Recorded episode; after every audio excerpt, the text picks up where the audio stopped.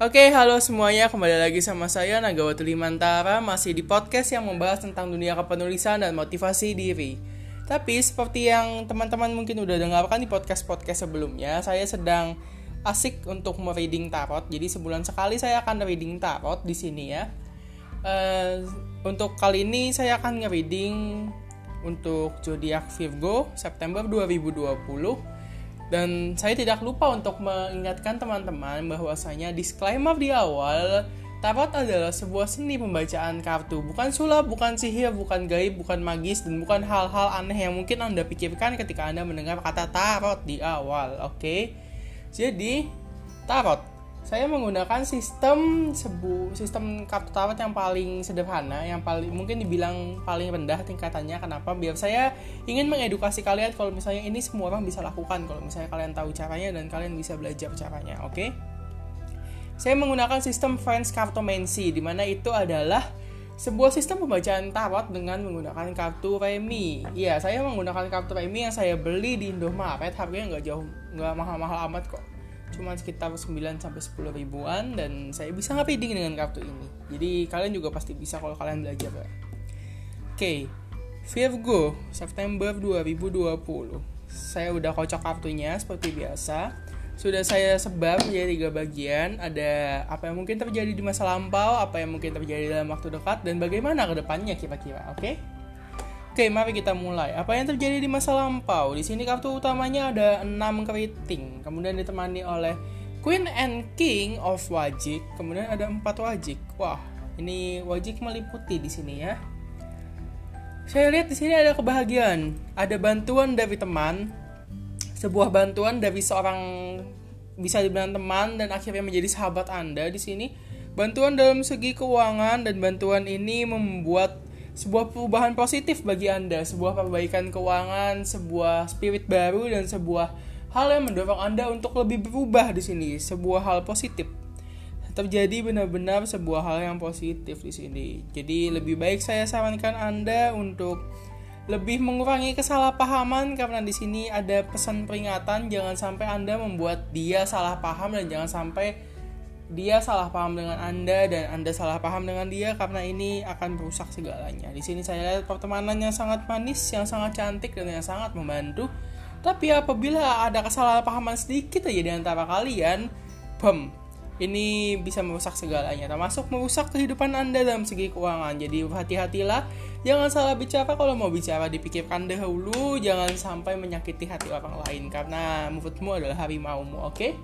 Oke, saya rapikan kartunya, saya pindah ke apa yang akan terjadi dalam waktu dekat.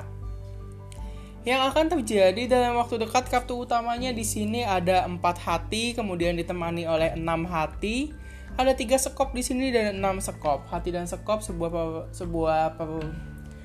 perumpamaan yang kalau misalnya saya bilang kayak yin and yang, dia sangat seimbang. Kehidupan Anda mungkin di sini berjalan sangat normal, sangat tenang, sangat damai bagi Anda. Tapi ayo kita baca selanjutnya ya. Saya melihat di sini ada 4 hati. 4 hati ini ada perubahan yang sebenarnya baik di sini ya. Maksudnya dalam tanda petik, perubahan yang halus, pelan-pelan tapi pasti, dan Anda pasti akan mendapatkannya. Apa yang akan Anda dapatkan adalah sebuah nasib baik tidak terduga. Ada kemurahan hati dari seseorang. Saya masih memandang ini sahabat Anda yang masih bermurah hati pada Anda. Sangat-sangat dia bermurah hati.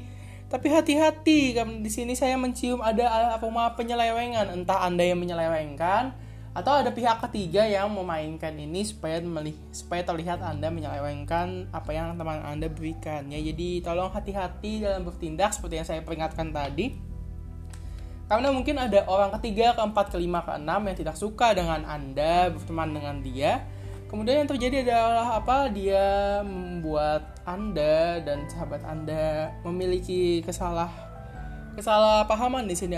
Ada indikasi penyelewengan, entah penyelewengan yang benar Anda lakukan atau penyelewengan yang memang direncanakan oleh orang ketiga. Saya kurang tahu karena saya belum membacanya secara real. Oke.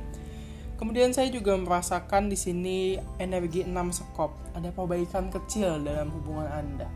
Oke, jadi mungkin ini pertemanan Anda sempat goyang, akan terjadi goyang sedikit karena orang ketiga tersebut.